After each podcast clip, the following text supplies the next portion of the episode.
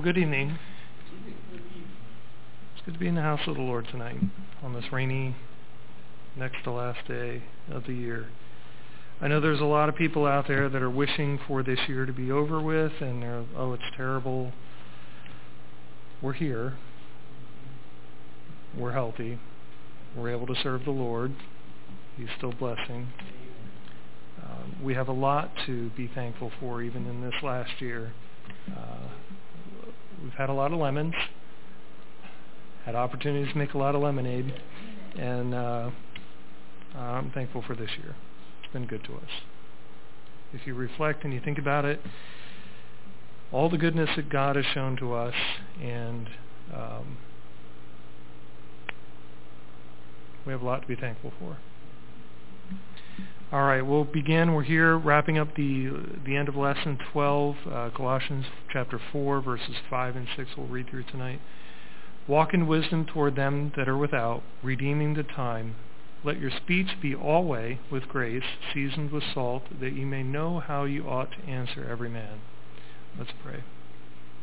Heavenly Father, we thank you again, Lord, to be able to be here to look into your word. Lord, you've given us a place to meet that is dry and safe. Lord, a place to uh, come and rejoice around your word, to honor you in song and in deed. Lord, we just pray that you would help us tonight in, in this study uh, of Colossians, that you would fill me with your spirit, help uh, the error that I might introduce to be minimized and your word and your glory to be magnified, Lord. We ask this in Jesus' name. Amen may be seated. So last time, it seems like quite a while ago, um, this lesson's been kind of hip with all the different holidays here, having a Thanksgiving um, special time and a special time for uh, Christmas, which are, are, are, very much needed. These are things that we shouldn't uh, neglect by any means. Um, Thanksgiving holiday is not just one day, if you think about it. Christians have things to be thankful for every day of the year, every moment of the year. Um, so I don't mind at all. We can we can take time to do that more often, maybe. But last time we were here and we met in the around the book of Colossians, we were focused on verse five, and there's a lot to be said here in verse 5 and 6, but really we I segmented them into covering verse 5 last time. This time we'll be looking at verse 6, but really they're a pair. They go together um, their immediate context lends them to be uh, seen that way. So last time, to kind of summarize that, if someone meets a Christian but sees no difference in their life, they could think, why should anybody become a Christian? If you're a Christian and you get persecuted or, or bad things said about you, why would you ever do that if there's if nothing changes in your life? Uh, but the Spirit-led and Spirit-filled believer will have peace in all things and circumstances that will show forth to the world. So a true believer, someone who is a, who is a born-again Christian, who knows Jesus Christ as Savior, has had their sins forgiven, will have a changed life. That will be evident and paramount. And through that, through that indwelling Holy Spirit, they'll be able to endure the, the trials that this world lays upon them. So this year we can look back and the world around us is so focused on I don't I don't know how to get through this year. But I know Jesus Christ myself and I can trust in him that he's going to work out all things for his good. And I can trust in him and and at these times when the world is is trying to trust in well how much money is the government going to give me in a stimulus check? Or how much how much stuff can I get out of this, or, or, any of these material things, and not consider the one who's created us and loves us, and that is that this world is not, our country is not focused on Christ, and that was that was a bit of what we talked about last time. Was that our wicked country is focused on very much selfish, selfish means, selfish things. It's all about me. But I can clearly say tonight, it's all about Jesus Christ. It's do you know him as Savior? And if you do, 2020 is not a bad year. You have this, you have the eternal God, creator of the universe, living within you. And it's an amazing thing. You should never take light of that. So, but considering this too is that the spirit-filled believer, spirit-led uh, believer will have peace in all things in the circumstances that are around us. Be aware that unbelievers will dissect our every move, our every behavior. As soon as someone finds out you're a Christian, you let them know you're a Christian, they're going to be picking on you. Well, you didn't do this. Aren't you supposed to do these other things over here? I thought Christians were perfect people. They didn't sin anymore. Well, no, that's not true. Christians are fallible people. They do sin, but they have an advocate with the Father that they can turn away from that sin and, and be cleansed from it. We're thankful for that. But we should not give the world around us any reason to doubt our salvation by by our following the wisdom of the world. If we're seeking after things of this world, car, being car, a carnal-minded Christian, um, that's not a good testimony to this world. If we're focused on how much of a stimulus check we're going to get and saying, well, how is this going to meet my wants? And truly they would be wants at that, time, that point. Uh, that's a bad testimony to the world around us. So the transparency that I was going to point to up here that is clearly a little dark at the moment um, is, is, is going to cover question 14 in your books. So question 14 reads, What will a believer who is redeeming the time do to get the most out of the opportunities they have to witness every day? What is this person going to do? Who's redeeming the time to get the most out of the, the opportunities they have to witness every day? Well, in addition to type text here, which is not displayed, there would be a few, right? If you want to have opportunities to witness to somebody, you need to be around people that need to be witnessed to. Now, that doesn't mean go into the world and, and uh, immerse yourself in the culture of the world, but maybe it's at work, maybe it's at the grocery store, maybe it's a little bit difficult right now to get out and to find people to talk to that are lost. Um, but we should not neglect that. I'm still looking and thinking of ways that that, that we could do that. Um, praying about a few ideas there, but um, you know, make plans to spend time with the lost, to seek them out. Practice and share your testimonies of whatever they may be. They could be your testimony of salvation, testimony of how God has delivered you and provided for you in this year, has done wonderful, miraculous things for you. Practice these testimonies. Know them by heart because they are personal to you. They can make that connection with the other person. Right? This is something that you have. Your own personal testimony of how you were saved is yours. That's personal and, heart, and, and comes straight from your heart. That's what a lost person will want to hear. How is this real for me? How can this be real for me if it's not real for you? If this is just a rubber salvation, something that is um, not real and not genuine, why should I, as the unbeliever, do this? Uh, I think people who are born again who know Jesus Christ as Savior will have a testimony like that to share. And the best witnessing tool is tell them how you've got saved. I mean, even if you don't know the whatever system of trying to lead somebody to Christ. There is no system to lead somebody to Christ. It is Jesus Christ and his word. Myriad of passages throughout the entire Bible that you can use to lead somebody to Christ. It's not just Romans Road. There's many in there that you can use. Your personal testimony being first and foremost. If you got one verse, you got one verse. And that you can use to lead somebody to Christ. What else? Develop a plan for witnessing, how you're going to go about that. Pray for opportunities and boldness. I think that should probably, these are in order that were on the slide there, but um, that should be the first thing you do. In all things that you do, you start with prayer. That's not, uh, not to be neglected. Carry Bible with you. I think we're all pretty fortunate enough here to have a smartphone. If you don't, I envy you. Um, but you can download app, apps for your phone that have a Bible there. You can pull it out. We all pretty much, my Bible is sitting on the table over here in front over here monitoring the service. But I have an app on there, a couple of them. I have a Bible. You can, well, let's, let me show you where that is in the Bible. And you can refer to that and as a witnessing tool.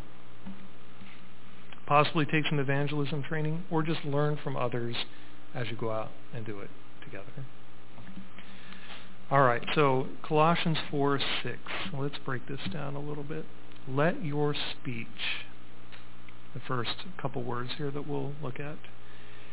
The word translated speech in this verse is the Greek word logos. It's an interesting word, right? The, the same word that we find in John 1, 1, and here uh, it's translated capital word in, in John 1, 1, which we know through context to be referring to Messiah and ultimately who the Messiah is is Jesus Christ. What differs in the two verses is, I mean, one in one case it's translated capital word, referring to Jesus Christ. The other case it's translated speech. Another place that we'll look, it'll be translated conversation.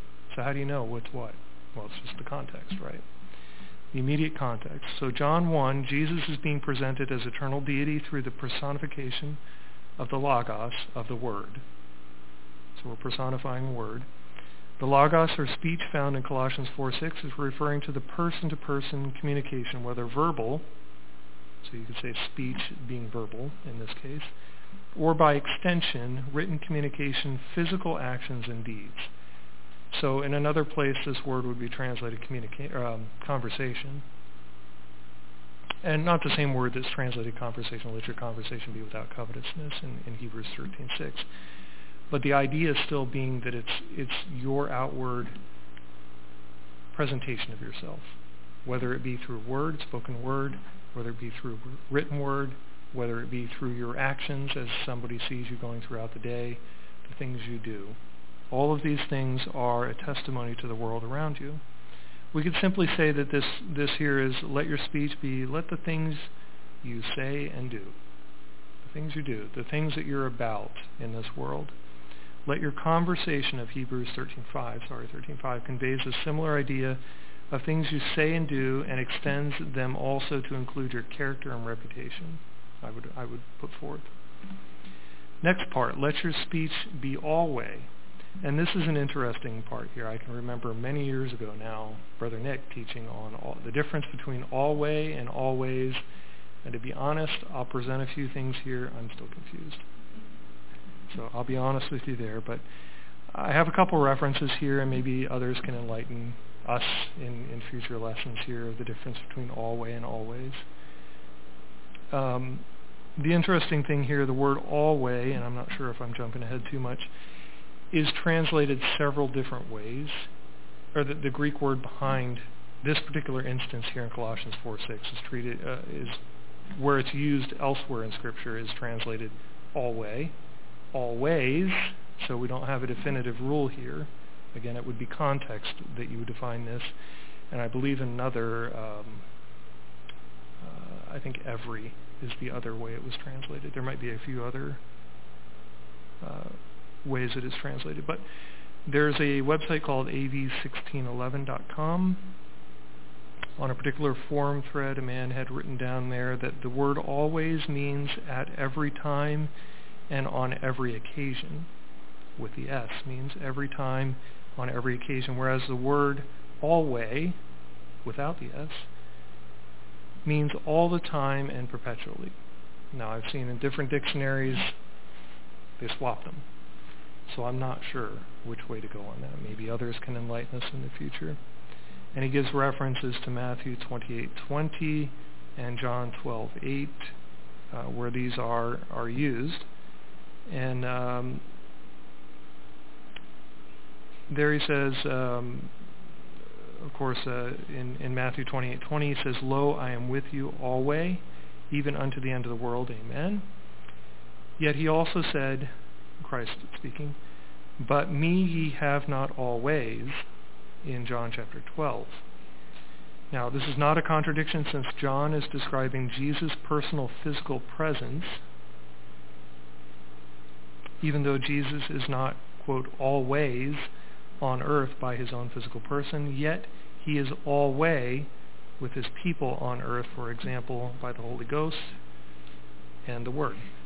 So he's dwelling within us always, perpetually, um, and all the time, but he's not always on earth itself, dwelling with us always physically. So, again, you can take that for what it's worth and further study there. I make no definitive statement on it because from what I can tell, the word that we're using here, the Greek 3842, is translated a couple different ways. Again, context. So the word translated always derives from a combination of two Greek words meaning all and every, and the second word meaning when, after, as soon as, while, a few things like that. So you could say, let's consider the meaning of always to be continually and all the while. So this word, Greek 3842, is translated alway in John 7:6, Philippians 4:4, our verse here in Colossians 4:6, and 1 Thessalonians 2:16 and 2 Thessalonians 2:13. And uh, if you want those references later, you can come talk to me. I'll point them out to you. We won't take the time necessarily to go down through each of these, but um, it's an interesting study what I focused here was the verse used in Colossians, or the word used in Colossians 4, 6. Looked at all the references where that word was translated alway, and there are uh, a total of five instances of that. So, and the rest of the instances, or some of them are translated always, and again, I'm not sure. Maybe Pastor or Brother Chris can enlighten us on that a little bit more. So moving on. Colossians 4:6, let your speech be always with grace. Let your speech be always, or continually, or all the while, with grace. In Webster's 1828 dictionary, there are 20 definitions for the noun grace. That's a pretty long list, I thought. But they're all very uh, insightful in how they're used. And what I like, at least on the the Webster's uh, Dictionary, 1828 Dictionary online edition that's available, they point out a scripture reference and ref- will reference different verses where this particular definition entry refers to this particular passage of scripture. It's kind of nice to see that. Um, so the seventh definition of grace is spiritual instruction, improvement, and edification. And in this verse, or in this definition, there's a reference to Ephesians 4.29 and I consider it a parallel passage to our verse here in Colossians 4.6. Other uh, commentators have cross-referenced the two verses together. So Ephesians chapter 4, verse 29, let no corrupt communication, and here's our word communication, logos, uh, that word being translated communication this time. Let no corrupt communication proceed out of your mouth, but that which is good to the use of edifying, that it may minister grace unto the hearers. In our verse here, Colossians 4:6, let your speech, and this time the word logos is translated speech, let your speech be alway with grace, seasoned with salt, that you may know how you ought to answer every man. So here we have these two passages here roughly saying the same basic thing. One is saying it in a negative sense, no corrupt communication proceed out of your mouth, and the other saying let your speech be alway with grace. So in the context of verse 5 of Colossians 4, it's appropriate to consider the grace of verse 6 and Ephesians 4.29 to be spiritual instruction, spiritual improvement, and spiritual edification that we're talking about here versus God's uh, mercy and joy toward us are other, other definitions among many that are out there. So Colossians 4:5, walk in wisdom toward them that are without, redeeming the time. So we should be well familiar with the Bible and the wisdom contained within, redeeming the time in prayer, redeeming the time in study, and redeeming the time in personal witness of the salvation promised by Jesus Christ. And in doing that, so if you're so wrapped up in that, you're going to be ready for verse 6. You're going to be ready to let your speech be always with grace because you know what the Bible says, and you're you're you're all prayed up, you're read up, and you're looking for opportunities to go out and minister. And there, you because you're prayed up and you're read up, you're studied up, you'll have your speech be alway with grace.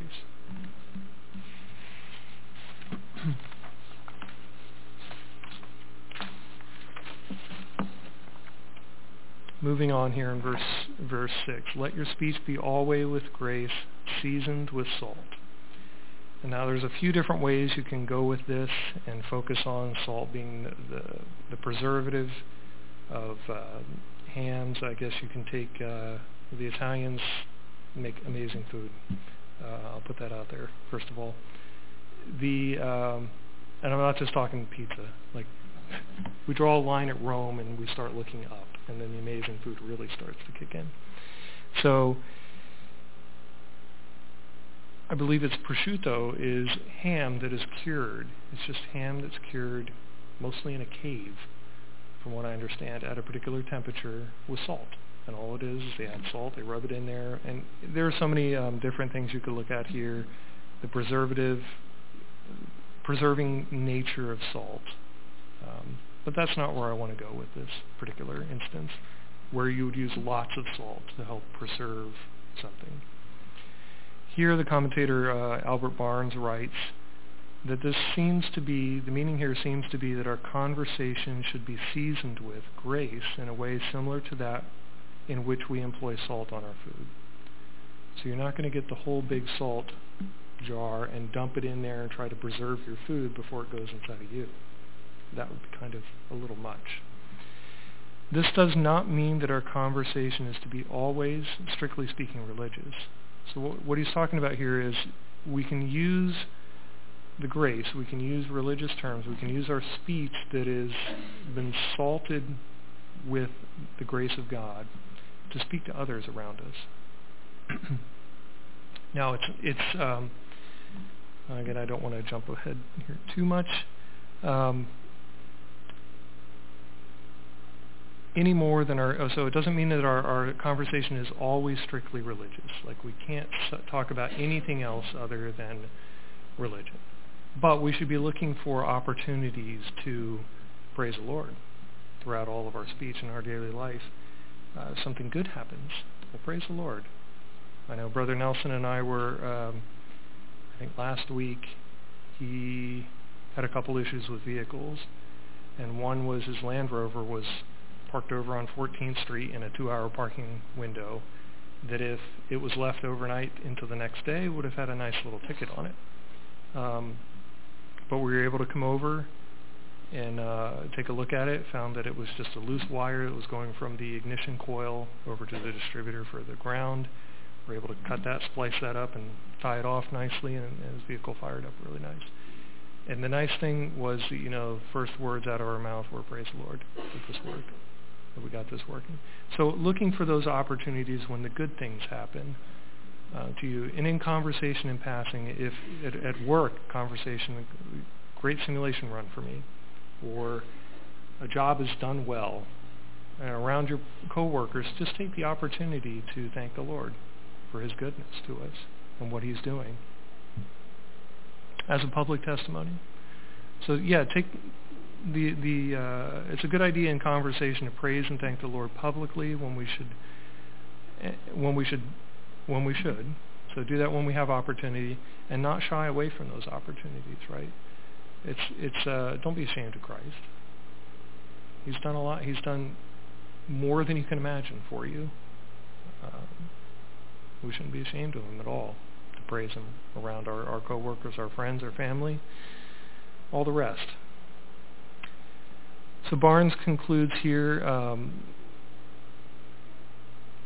that we shouldn't be strictly religious speaking, but allow that uh, the the grace of God to permeate our conversation around us, that it be sprinkled in as you would sprinkle in salt on your food, so that our food should not be mere salt. Right? If all you do, and his analogy here is is if all you do is eat salt, well, that's No, thank you. Um, but that means whatever the, be the topic, grace should be diffused through it, as the salt in our food should be properly seasoned, used to properly season it all. So have have your vocabulary, your mannerisms, your speech patterns, your praise and thankfulness be directed toward Christ in all, all that you do. It should be infused and seasoning all that you do. Colossians 4, 6, continuing on. Let your speech be always with grace seasoned with salt, that you may know how you ought to answer every man. So I take issue with some things that the book says sometimes, and here's, here's one of those things. The book says that, quote, we ought to season our evangelistic words to fit the taste of our audience. Direct quote. I have a problem with that. So I think we need to be careful with statements like this. What power is in our evangelistic words? Big fat zero. If there are words we're trying to persuade somebody to believe on Christ or anything, we're trying to argue someone into heaven, there's no power there. It's our our human reasoning that we're trying to employ there. I think this is I don't think they intentionally mean to say this, but that's one way that if you're if you're not careful, I think that you can let your guard down in trying to say, well, let's make sure that we tailor the words. That we don't want to offend somebody when we're, when we're presenting the gospel to them. Well, we're not going to talk about hell this time. That might offend somebody. Or let's not mention sin. We just want to mention that Jesus is love. Well, yes, Jesus is love, but you're only telling them half the story. And Jesus is also righteous and holy and, and will judge the entire world one day. Um, this shouldn't be left out. That yes, God is love. Jesus loves the world. But he also hates sin. And we can't we can't get around that. Hell is a real place. Heaven is a real place. And people right now today are going to definitively one or the other based on one simple fact. What have they done with Jesus Christ? Have they have you trusted Jesus Christ to forgive you of your sins, trusting in nothing else, not of my own works, not of righteousness which I think I might have? Have you trusted in Jesus Christ solely and wholly alone? Or are you hanging on to something else? If you're hanging on to something else, if you're trying to trust that you can make your way into heaven by your own good works, uh, interesting article that I read this this afternoon uh, famous actor was said to have, by a uh, by a uh, Christian art, well, a so-called Christian news article, saying that this person is going to heaven. They're saved. And you read through the article critically. Just read the words. Nowhere did this person say that they trusted in Jesus Christ for their for forgiveness of their sins. There was no mention of Jesus Christ only other than the very last paragraph with the author writing it in there, where they said, see, this proves that so-and-so is saved and going to heaven. Now, what, the, what this particular person actually said is that they had gone to AA meetings, and a person had confronted them about their non-belief of God. And uh, have you prayed to God, or have you tr- uh, do you believe in God at all? And well, this this person said, no? Well, let me try it. And his life changed, and all he said is that he believed in God. Now, there's a problem with that. James chapter 2 tells us that there are others that also believe in God, but they're demonic spirits. They believe that God exists. That's the issue that we're talking here. You can believe that something exists, but not have belief or faith that that person who exists that Jesus, that God exists, can save you. You you can you can have belief that the person exists, existential exist uh, ex- existentially, but not saving faith. So the question is, do you believe? Do you have a belief in God, or do you believe God? When He said that all have sinned and come short of the glory of God, that there's none righteous, no, not one. The wages of sin is death. Death and hell were cast in the lake of fire. Do you believe that? That's the question. Sadly, I don't believe this man is saved based on his own words and what he said. He has a belief in God, but not a believe. He doesn't believe God. There's a big difference. All right, so the book says we ought to uh, season our evangelistic words to fit the taste of our audience. I got a problem with that. So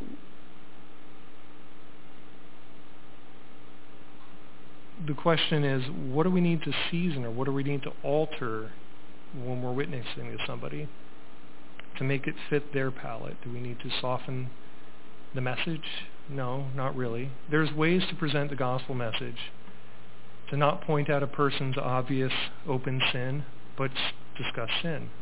The Holy Spirit is the one who convicts of sin. The sin of each individual person can be mentioned just as there's none righteous, no, not one. All have sinned and come short of the glory of God.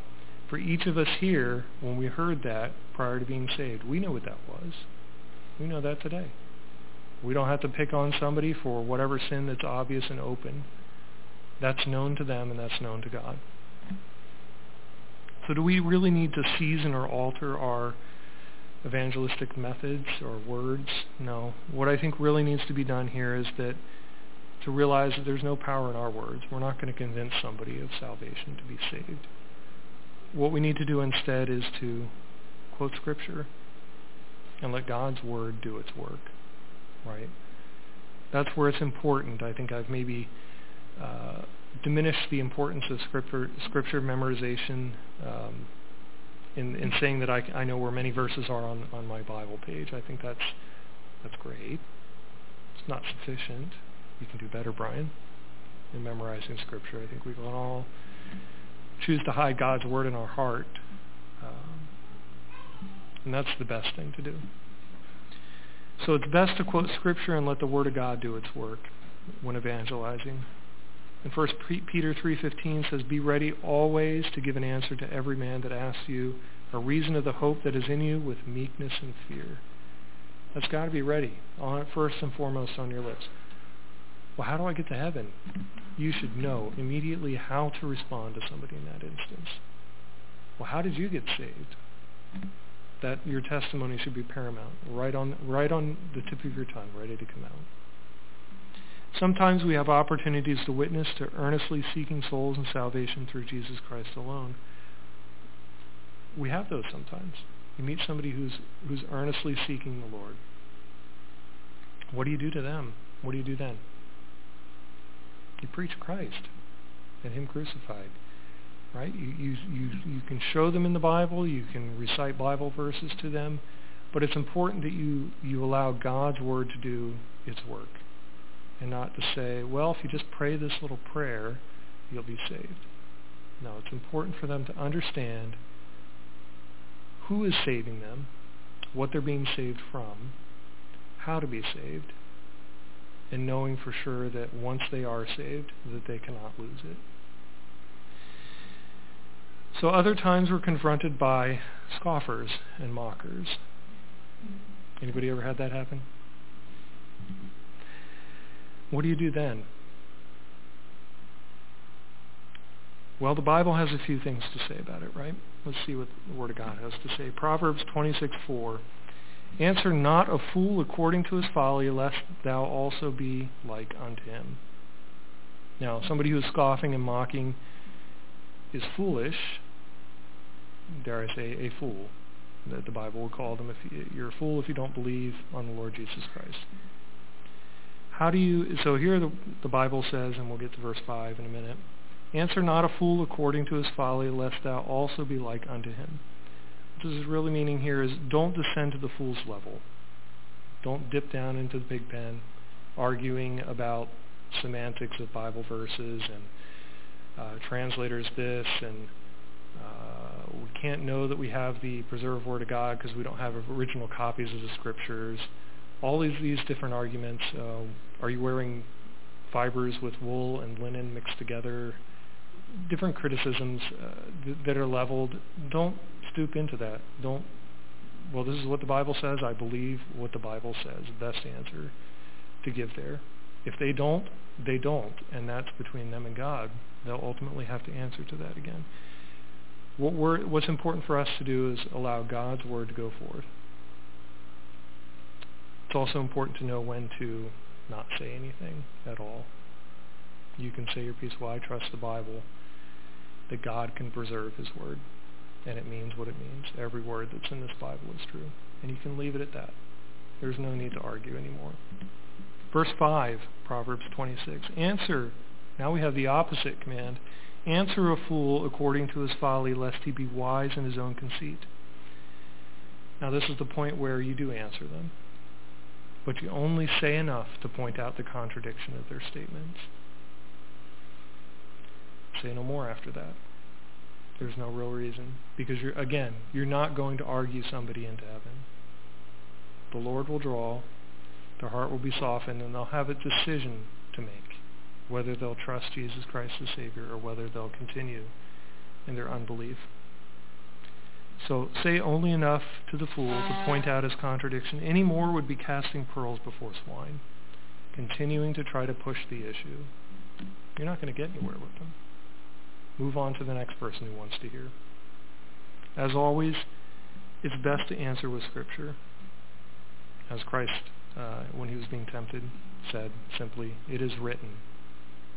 Quote the Scripture and leave it be.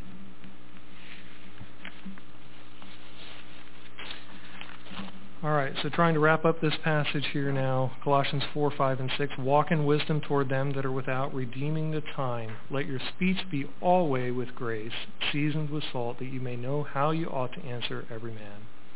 Question number 15 in your books. What circumstances in your life or in the lives of unbelievers have opened doors for you to share about the hope that is in you? Anybody have I mean, these can be general answers, specific answers. My, the general thing for me is when it's open doors during times of great struggle and during times of great joy as well. To be able to share how the Lord is delivering us through a, a trial or has delivered us through the other side and we now experience the joy and uh, how we can how we can point back to Jesus Christ and the Lord God who have, who have done all this. So in closing here, non-Christians observe our walk and listen to our talk. There's a whole world of unbelieving people out there. And if they know you're a Christian, they watch you. They should see integrity and goodness in our walk and hear wholesome and edifying words in our talk. We shouldn't sound or look like the world outside. We're different.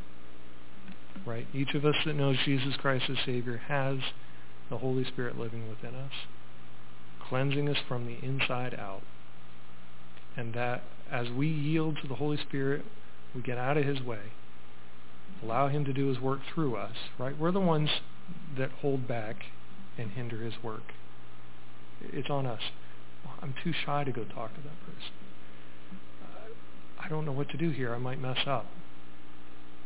We're the ones that hold him back. But let's trust in what he can do. Pray. Study. Look for opportunities to witness.